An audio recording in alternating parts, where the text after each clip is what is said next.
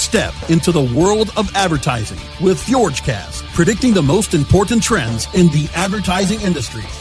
Host Tim Barsness dishes on the latest developments within the advertising realm. Tune into the FjordCast to receive insider tips and advice from experts within the advertising industry. FjordCast is your first stop in hearing about the unique opportunities and challenges advertisers face today. Cranberry Radio is proud to present FjordCast with your host, Tim Barsness. Thanks for joining us on FjordCast. I'm Tim Barsness, founder of web and mobile development team Fjorge. And today on our show, we will be talking with Aly MacGregor about her creative agency, Reicura. Welcome to the show, Aly. Thank you, Tim. Thanks for having me. So, Aly, can you tell us a little bit about Reicura? Absolutely. We're basically a, a full service creative agency that I started a couple of years back. And uh, the kind of goal that we have as an agency is to blend all sorts of creative services in a way that helps integrate into our clients' uh, business operations. So we kind of look at ourselves as like an extension of their business rather than a sort of separate agency. And we kind of work on developing everything from public relations to social media to marketing to uh, events, anything that kind of helps our clients get the message out to the general public. Got it. So why'd you start that agency? Uh, it's actually the most ridiculous random story because uh, I was uh, studying law in university. I had no intentions of going to this field whatsoever. Um, but a friend of mine had called me and said, I'm coming to London to do the World Music Awards, to produce the World Music Awards, and I need some help with sort of public relations, kind of a young social person in the scene. Do you want to help out with it? And I thought, what the heck is public relations? I had no idea. So I said, no, it's okay. I'm going to stick to, you know, being my, my nerdy law student self. And he said, no, Aly, please be really good for you to come and help out and support me with this project I'm doing. And it's a really big award show. It's usually held in Monaco, but this year we're doing it in London. And um, I'd love to sort of get you to be involved in it. So I said, okay, fine, fine, whatever. So uh, I literally went home that night and Googled what is PR? How do you do public relations? Because I had no idea. Um, and I ended up getting a small team of my friends together to help me sort of manage the PR work, which was sort of um, coordinating journalists and helping to ensure that celebrities were in the right place at the right time. At the end of the award show, which was like a big rush for me because I again was 19 years old, and had no idea what I was doing. Uh, one of his partners came to me and said, "You guys were so great at doing PR for this show. Um, I'm actually helping to produce the Brit Awards in a few months. You guys should do PR for that too." And I thought, "Sure." And he said, "What's your company name?" And I thought, "Uh, crap." So I went home that night and registered the company name, and that's sort of how we started off. Nice, got it. Mm-hmm. Kind of on the fly, if you will. Yes, very much so. Perfect. Um, so you mentioned that um, you shoot to be kind of an extension of um, of a client's business rather than a vendor. Um, mm-hmm. What do you do to accomplish that? So one of our really big goals is to become as sort of tightly integrated as possible with our clients because I've sort of found that quite a lot of agencies are ha- having a bit of a separation between them and their clients, and so there's always sort of this very business like or corporate like separation between them and it kind of doesn't do the client enough justice to help them actually get their message across because you'll find the client sort of hiring one team to do their branding someone else to do their social media another team to do their public relations and you often end up with quite disjointed messages across the board so we kind of aim to sort of be all encompassing kind of like an external in-house team and so we kind of look at ourselves as being a part of their operations. And in that sense, we kind of get a lot more involved with their business in terms of helping it to grow, helping it to even consulting on sort of other areas they can do work in, um, being a lot more available than most agencies are. I know everyone kind of claims to be attached to their phones, but we very much so are, you know, like a nine to nine type office hours because we're always working with our clients any given hour. And um, the fact that we have two offices in different sort of time zones helps to really work internationally with clients as well. So there's never a time that we're not connected to our clients and their brands, and we're kind of always aware of what they're doing and what their uh, demographic is like and how the demographic is changing. We're kind of a bit more integrated than the average agency, I would say. Sure. So um, you mentioned uh, external in-house team um, and kind of some tight integration. What is what does that tight integration look like practically? How does it compare to how other agencies engage? Right. So I think oftentimes what we'll sort of see with our clients is that um, we get a lot more involved with their day-to-day operations. So a lot of our clients will come to us and sort of um, discuss that they have this goal of, let's say, you know, reaching X number of followers on social media or hitting certain internal targets. And rather than just them coming up and saying, okay, make us a PR campaign, we'll kind of go deeper and say, okay, what's your history of your business? What is your consumer like? What is your consumer looking like for the future? And kind of get more involved rather than just looking at it as a, as a project based aspect. We kind of look at it a bit more of developing their business itself using these creative tools. So um, we definitely are very much uh, fans of sort of regular communication with our clients, all like on a regular basis, all the time, weekly calls, weekly emails. Um, we are also ended up sort of becoming a bit more of a consultant for our clients. So oftentimes they'll come to us with other ideas and sort of bounce off us um, because we kind of a, a, bit more of a personalized team for them. So it's kind of um, a different sort of area in terms of looking at how we would typically work with an agency where you kind of have a, a separation of here's your brief and you go do it and come back to me. We're a bit more sort of integrated in the actual day-to-day operations of our clients. So it's a sort of nice different change for a lot of them. Sure. So um, what is it, what is it about Aly MacGregor that um, got her to kind of where she is today? Well, that's a great question. Um, I don't know. I think a lot of it has been sort of being very open-minded because, like I said, being a law student and all of a sudden falling into this this sort of world and running with it, and rather than going into law, was kind of a, a complete change of what I expected myself to be doing when I was younger. So I think just being very, very open to um, what the world has to offer and put out in front of you has been a really great asset for me. And thankfully, I think I got that from my parents for sure. My mom was always very supportive of everything I did when I was younger, whether it was me wanting to uh, start doing taekwondo at age seven, and she was like, you know, I don't think so, but she said, but go for it. You know, if you want to do it, go for it. Or uh, anything I wanted to do as a kid, she kind of very supported me in a way that made me feel very able to do whatever I put my mind to. And so this agency was the you know the biggest challenge of my life. It's my only job in my entire life, um, and it's been such a great sort of experience because I've always been open to what the world has to offer me. So I think sure. it's been a pretty pretty solid asset. Absolutely. Um, how has your background in law impacted your agency? I think it's a really good um, sort of impact in the sense of being able to let me be very professional in a sense because I think oftentimes um, the creative world is people sort of think of it as you know a bunch of kids running around in like you know beaten up sweatshirts and running shoes and just sort of doing things on the computer but becoming coming from a law background kind of made me feel a bit more inclined to add a level of sort of professionalism to everything i do and so even my emails and sort of the way i speak to clients at first it's always very sort of uh, lawyer-esque. And I think even on a, on a more practical level, just being able to write my own contracts and, you know, um, even support our clients with sort of saying, you know, certain things might not have such a great legal ramification. It's just kind of a nice asset to have. And, and I think honestly, the re- most realistic way is that it's been a great sort of um, almost like a, a, way to cement my credibility to potential clients because I think that being relatively young, they're kind of like, what does this girl know? When I say, oh, I'm a lawyer, they think, oh, wow, she must be very experienced. So it kind of gives a level of credibility to myself and the agency. Sure. Do you do you think that um, having a background in law or being a lawyer lends itself well to being an entrepreneur in general? I definitely think so. I think you see this across the board with a lot of law professionals. Uh, there's a certain level of uh, understanding of just how the corporate world works. And I think that that really helps just in, in, a base sort of educational sense. And I think the law kind of teaches you about being very disciplined and looking at facts and sort of making it um, a really solid assumption based on everything that you're experiencing. And so I think that definitely helps with being a business person where you kind of have to quickly look at a number of different ramifications and potential um, sort of outcomes and make a decision that's going to help impact your business one way or the other. So law definitely provides you with a really solid sort of understanding of that. If you if you didn't have a law degree right now, would you um, go back and get one?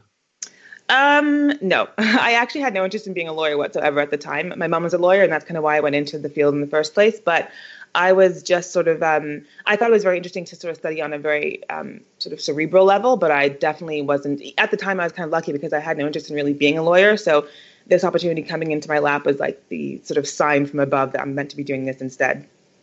Got it. Mm-hmm. So, what's the coolest thing you've you've done in your career?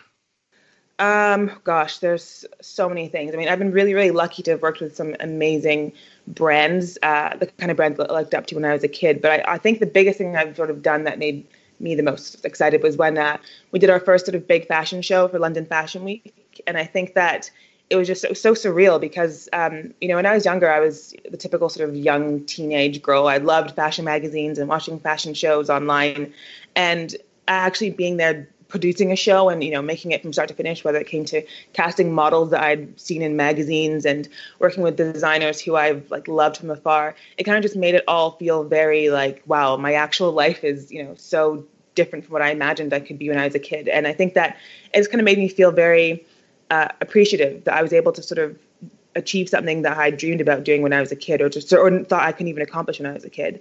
So you know, actually working on a fashion show and um, imagining what my younger self would think when she saw that. I think that was kind of a really neat moment for me.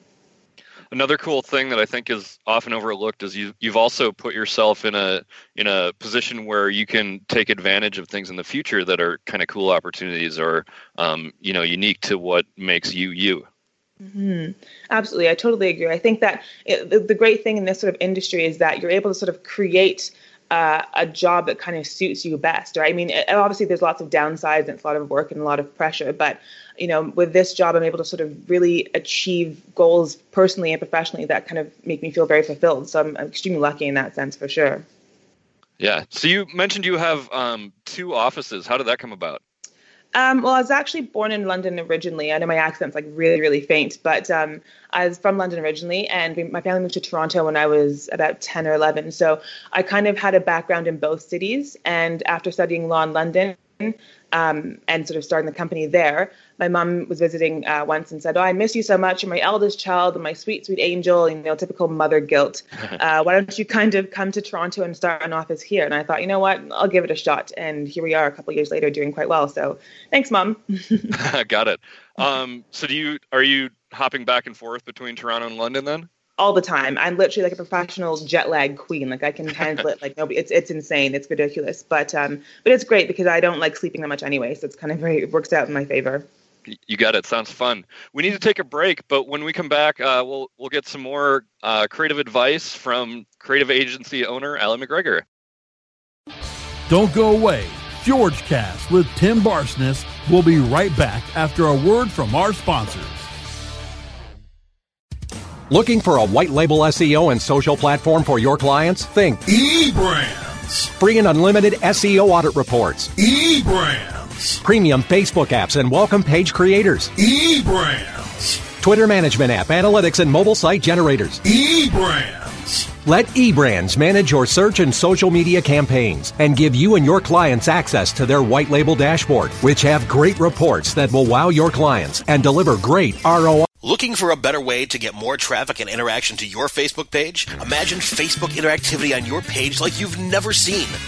Introducing your new Facebook marketing fix Zo Social, the new and revolutionary way to easily manage and automate your Facebook contests and sweepstakes. Create a fun, easy to win contest by writing a simple Facebook post. Watch your post go more viral and generate loads of interaction. Track your traffic and generate email lists with ease. Zo Social is mobile friendly and complies with Facebook terms of service. Let Zo Social give your Facebook page some flash today. Zoom over to zosocial.com.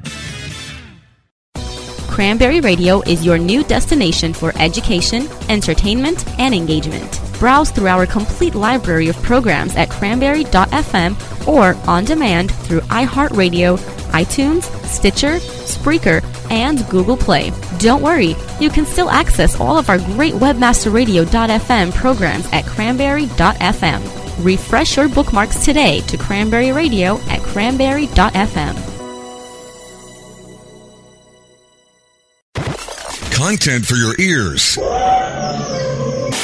And everything in between. Cranberry.fm. Tim Barsness is back with more advertising advice with FjordCast, only on Cranberry Radio. Welcome back to FjordCast. I'm your host, Tim Barsness, and we are here with Aly of creative agency Reicura. Aly, can you give our listeners a little information about how you guys do your work so effectively? Absolutely. I think uh, one of the bigger challenges in the industry is that everything you do requires so much effort and a lot of sort of moving parts. So one of the things that we always look to kind of focus on is uh, breaking each individual task down into sort of smaller individual tasks and making them a bit more manageable for ourselves. So we're not sort of overwhelmed by all the work we have ahead of us, and instead we're kind of just looking at um, doing things in sort of the smaller bite-sized pieces that will make up the bigger picture. So we actually developed our own internal um, sort of communication platform that allows us to uh, keep track of each client's tasks and sort of milestones. And again, it helps, helps us keep very focused on making sure we're doing each individual step that's required to make the bigger picture happen. So I think the biggest thing that we sort of look at at our, at our company is making sure that we're focusing on each individual step, sort of one foot in front of the other, and then we'll get there in the end. Got it. Um, so that platform that you um, that you guys have developed, how has that changed your business? It's been phenomenal. And the best thing is seeing the sort of response from our clients because uh, you know it's one thing to have a million emails between you and sort of having to try and keep track of things but this platform lets us have everything in one space. So we kind of it keeps us also very accountable because everything we do is sort of transparent to our clients. So they can log in and see okay Aly is working on these five tasks and they're due on this date. And you know it's a good way to keep us all sort of accountable to each other and to the client and uh, it kind of just makes us it takes, takes a lot of pressure off because now we know exactly what to work on and when things are due. And there's no sort of overwhelming impending feeling of doom that you get when you're sort of working on a million projects at the same time. So it's been a really great asset for us. Did you have other systems you used before you developed this? Uh, email. That was basically our only other system beforehand. Got it. Mm-hmm. um, so w- when talking about you know the the creative part of the work um, how does like building a process around that work um, make the creative side of it feel? Um, has it impacted the creativity at all? Um, I was actually worried about that in the early days because um, our creative team, especially in London, were very sort of um, the typical sort of creative team that you imagine when you think of an agency. So they're kind of very free thinking and not really bound by the sort of corporate um, rules. But I think that what it's actually helped us do is almost increase the our, our productivity because we're able to sort of give ourselves a structure and let ourselves play within that structure. So if someone says, you know, we need to have some um, ad concept ideas by this date, and here's the briefing, and all the information is in one place, now you can go nuts. And it kind of gives you a sort of sense of um, freedom, but but grounded freedom. So you're not sort of um, giving yourself uh, any sort of constraints, but you're also letting yourself, you know, work within the boundary that your client requires. So it's actually seen a bit of an increase for all of us because it lets us sort of be free to know that we can do what we do best and we're doing it in, in the time frame that works for our client, which is the most important thing for us. So it kind of works out. You got it. Um, what are some common misconceptions about uh, work in your field? Oh wow, there's so many of them. I think that uh, people oftentimes think that the creative industry is sort of full of um, you know, like sort of hippie types or people who just sort of like like to bum around and you know draw things on doodle on their notebooks whatnot. And I think that there's a lot of real professionalism in the industry that people don't really understand.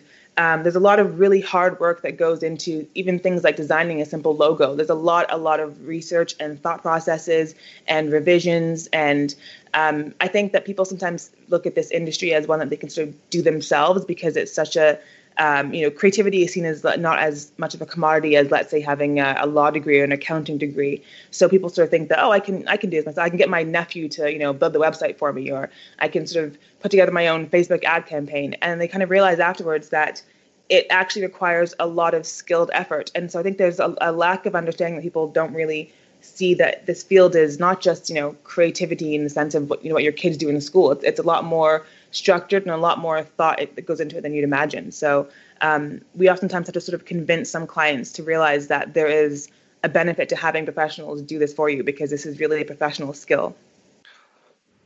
Is it hard for you to um, show value to people who, who think they can do it themselves?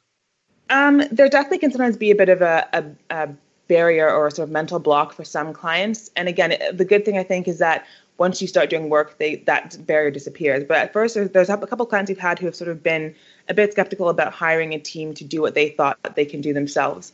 Uh, but I think what happens is you just sort of look at the results they brought along for themselves and explain that there's a reason why these results aren't working or aren't working for, in their favor. And um, and I think just showing your value uh, is the only way to really convince someone otherwise. Because you know there's so many businesses out there who still don't really embrace the idea of creative communications as a necessity for their business growth. So um, the proof is in the pudding, as they say, right? Absolutely. So you're 29 years old. Yep. You started your agency when you're 19. Mm-hmm. Um, can you take us through a 10 year roadmap of what it, what it looks like to build Reicura? Um, it was definitely a very unconventional um, path because when I first started out, uh, like I mentioned, I was in school still. And um, I had my little team of, of three friends I'd hired uh, to work on our first project. And we were sort of very very young and uh, naive and didn't really know much about the industry at all. But what happened is we kind of as i realized that this was a path i, I was interested in, in, making into my actual career we sort of created more structure. So i, I had a we are working out of my office which was a kitchen in my house in london and um, that was our office for the first sort of two years uh, we sort of developed a, more of a structure for ourselves and made ourselves modeled ourselves more after a traditional agency. So we had you know individual teams and individual sort of uh, assignments for each person on our team. And um, after a couple of years, we sort of were picking up enough steam to have really solid clients and and you know clients that actually paid us good money, which was very helpful. So we kind of moved into a, a proper office space and uh, hired more people who were qualified and really just a solid team sort of began to form around that. Um, and then after a bit of time, when I realized sort of expansion was the next step for us, I came back to Toronto and I sort of did the same thing. I was rented a small office space and sort of took my time to find the right team that fit with our sort of ethos and and uh, what I wanted to build for the future.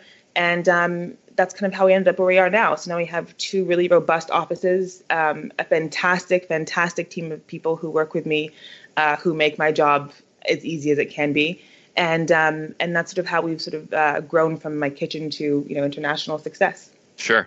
When was the first time you hired someone who's older than you? Um, my second hire in London, actually. So my I had brought on a couple of friends to help me with the uh, World Music Awards public relations, and um, we were sort of they were sort of friends from school, so they weren't really sort of anything anyone experienced or sort of um, well versed in the industry. But uh, my second hire uh, was a young man named Kyle, who's with us today still, who was kind of like our little tech genius. And um, he was, again, a friend of a friend. It was kind of very informal. But uh, I think our, our whole team, except for maybe a couple of our interns and um, one or two other our staff, are all pretty much older than me now. But again, it's, it's a nice thing, a nice sort of rapport we have. We kind of feel like a little family, and I'm like the mom of the family. So there's a lot of respect in that sense, which is lovely. Nice, love it. Mm-hmm. Um, how how do you keep your staff motivated uh, with the the two different offices in two different countries, continents?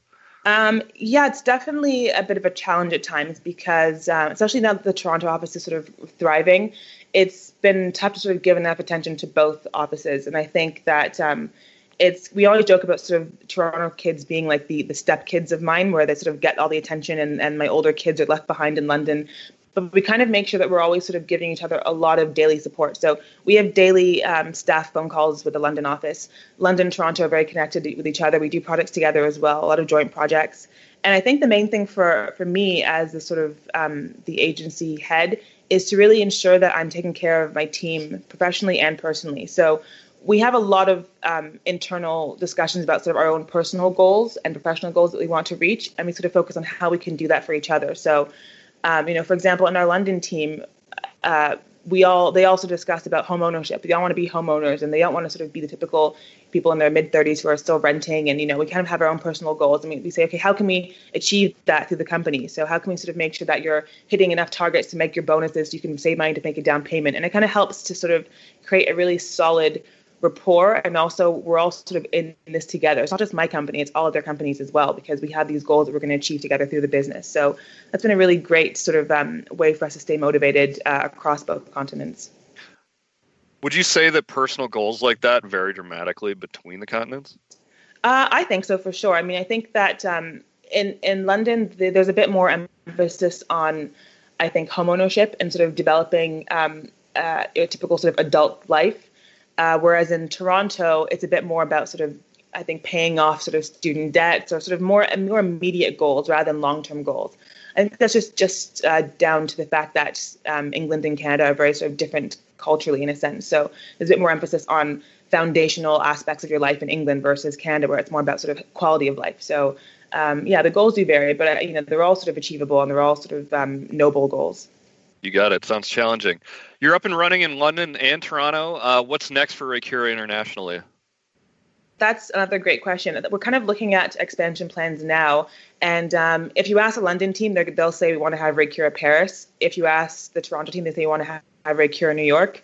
So um, I think that uh, we're kind of looking at a couple different places that we might be interested in. You know, a lot of up and coming cities are great outposts for creative agencies. So we're looking at even Brazil, uh, even places like Hong Kong, even uh, in Nigeria, Lagos is like a really burgeoning um, African port for sort of uh, helping to get a, a, foothold in the African market. So we'll see. I mean, I think New York might be the most likely next step, but it's kind of very open at this point. Sounds like you've got lots of opportunities. Do them all. um, we need to take a break, but when we come back, uh, we'll talk a little bit about Starbucks changes to the beer menu as well as a little bit on content marketing. Don't go away. FjordCast with Tim Barsness. We'll be right back after a word from our sponsors. Is your website hacked? Is your website displaying error messages or loading slowly? Even if there are no signs of malicious activity, your site may still be compromised. Websites, like cars, require regular maintenance to perform at their best and not leave you stranded. At Fjorge, our website maintenance experts can help you assess which one of our maintenance plans will best support your needs. Visit fjorgedigital.com or call 612-877-3840 and get the support and protection your website and business deserve. That's F-J-O-R-G-E digital.com. Looking for a white label SEO and social platform for your clients? Think eBrands. Free and unlimited SEO audit reports. eBrands. Premium Facebook apps and welcome page creators. eBrands. Twitter management app, analytics, and mobile site generators. eBrands. Let eBrands manage your search and social media campaigns and give you and your clients access to their white label dashboard, which have great reports that will wow your clients and deliver great ROI and results. Try eBrands for 30 days. Go to eBrandsWithAZ.com or call 1 625 5717. That's eBrands with a Z for eBrands. Do you have cold, hard cash burning a hole in your pocket? Let Cranberry Radio lighten your load. Just hand us that burdensome dinero, and we'll get you set up with your very own radio show. We produce, edit, and amplify the show. All you have to do is show up. It's time for you to make an impact. We're glad to help. Just hand over the cash. Space is limited, so contact us now at sales at cranberry.fm.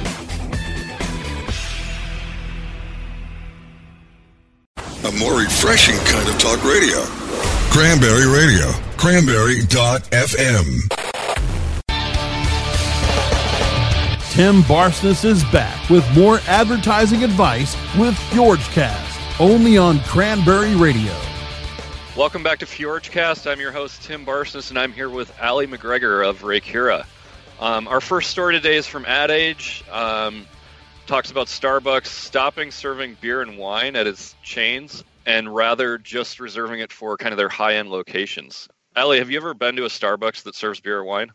I have actually, and I must say I, I did really enjoy it because I felt like it was a a kind of natural progression for a chain like that. I mean, you know, the people who do love their coffees and their teas usually do have quite an affinity for their favorite sort of you know brew when it comes to beer or their favorite sort of region when it comes to wine. There's a, a good overlap of of um, sort of people who are aficionados in all those sort of drinking worlds. So it kind of made sense, and it was, it, they did a really great job of the rollout when they first introduced it.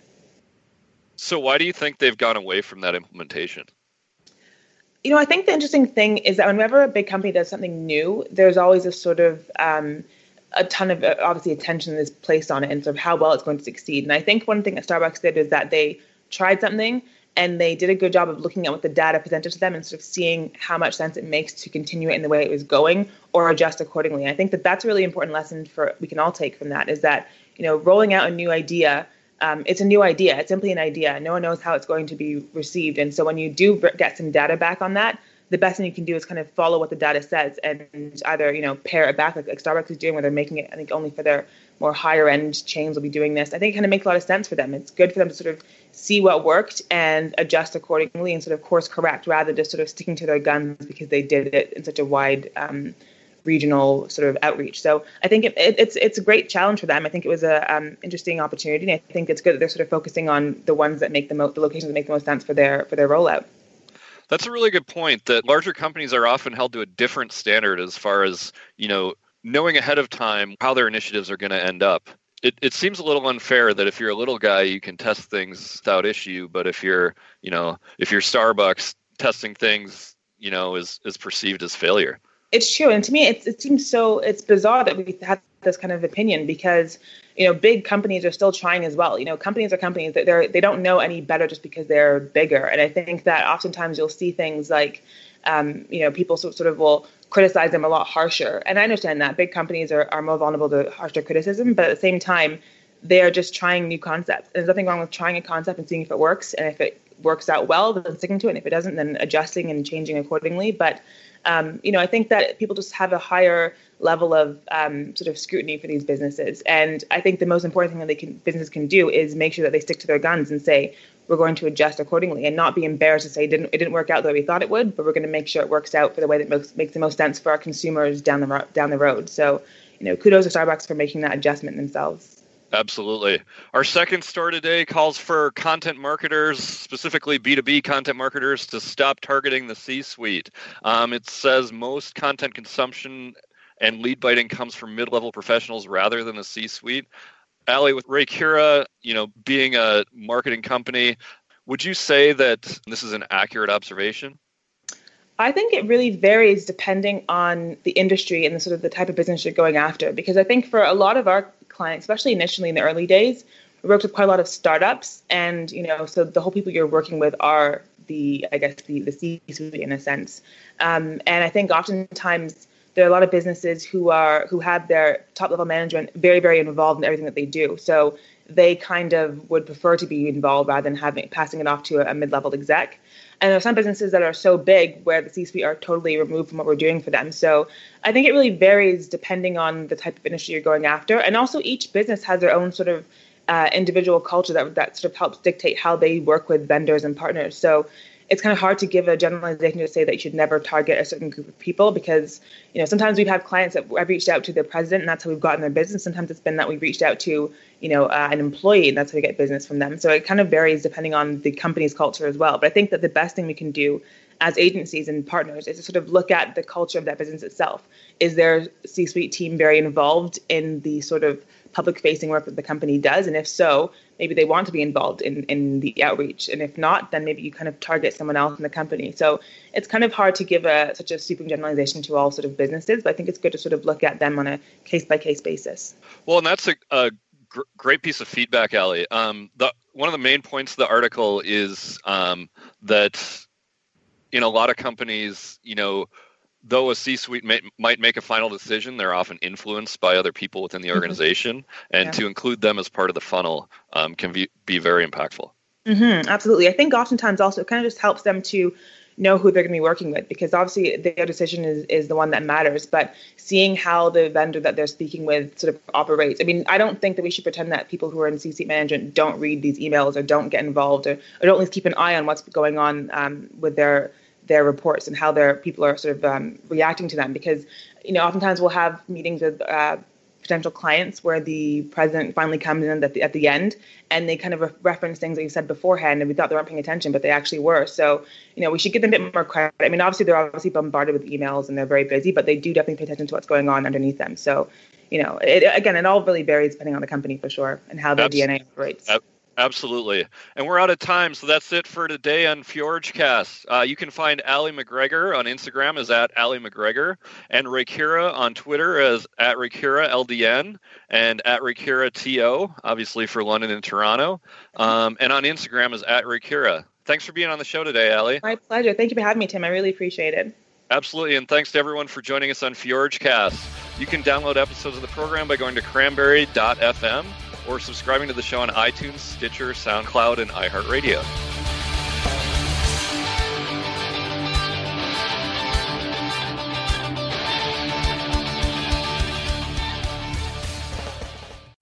The opinions expressed are those of the hosts and their guests and do not necessarily reflect those of the staff and management of Cranberry News Marketing and Cranberry.fm. Rebroadcasts or retransmission of this content without proper consent is prohibited.